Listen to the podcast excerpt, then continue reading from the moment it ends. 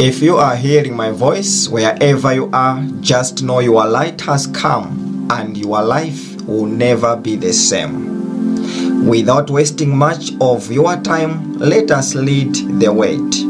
We are going to read Ephesians chapter two, verses eight to nine. For by grace you have been saved through faith, and that not of yourselves, it is the gift of God, not of works, lest anyone should boast. The Bible says it's by grace that you have been saved. Our text today is salvation through grace.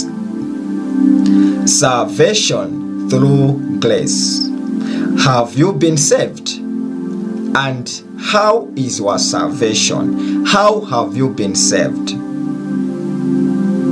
The Bible talks of salvation as knowing Jesus, as having the life of Jesus. And it says that for you to have the life of Jesus, it is not by your works, but it is by grace.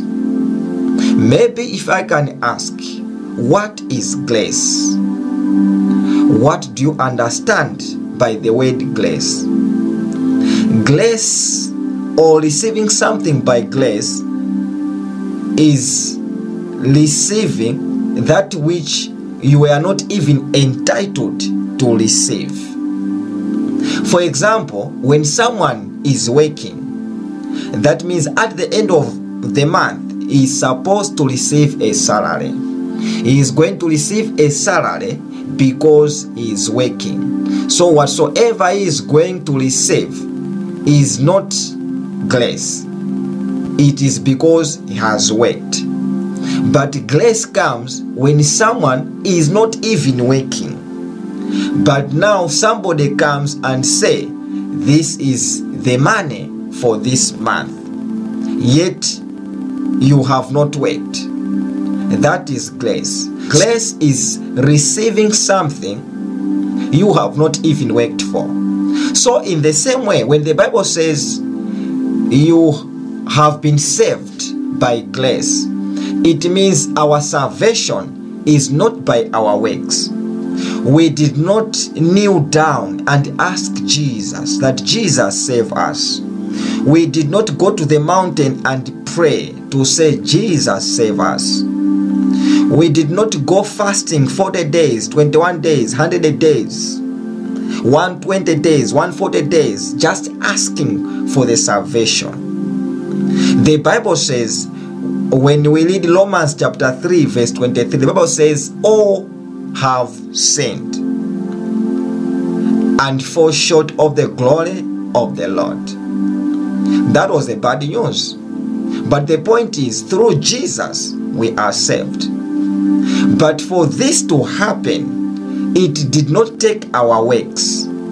It took the decision of Jesus to decide and come here on earth and die for us so that we can have life. Now the point is, we are saved by the decision of Jesus, not our own decision, not our own works. Jesus just decided that he is going to die for us, so that we must be saved. That's what we call salvation through grace, not by our works. We read the Bible in John chapter three, verse sixteen, the Bible says, God so loved the world that he sent his only Son, that whosoever believes in him will have everlasting life. It means it was the decision of the Godhead. That means God loved us by releasing his Son to die for us. That is grace. It is nothing about our works. But the point is, if we believe, which means our only thing to do is to believe, is to believe that Jesus died and Jesus resurrected. He died and is living. If we believe that Jesus died and then is living, that means it will also be possible for us that we are dead, we will live again. For you to know that you are going to live again is when you have seen something that was dead and then that something is living. So Jesus is our reference. He died and then he lives. So if Jesus died and then he lives and we believe that, that means we also, even if you are dead in sin, even if things are critical, even if things are not going on well, we believe that we are going to live. Through who? Through Jesus Christ. Our take is only to believe. To believe means to start doing the word. When you start doing the word, that means you have believed. Salvation through grace is when you have not done anything, but you receive that grace of salvation. You receive that life of Jesus. You are moved from that darkness and then you enter in the realm of light. That means that is grace. When we read Luke chapter twenty-three verse forty-two, we look at the criminal, the two criminals who were crucified together with Jesus. The other criminal said, "You are Savior, you are Jesus. Why can't you just save yourself?" But the other one listening rebuked the friend and said, "What are you talking about?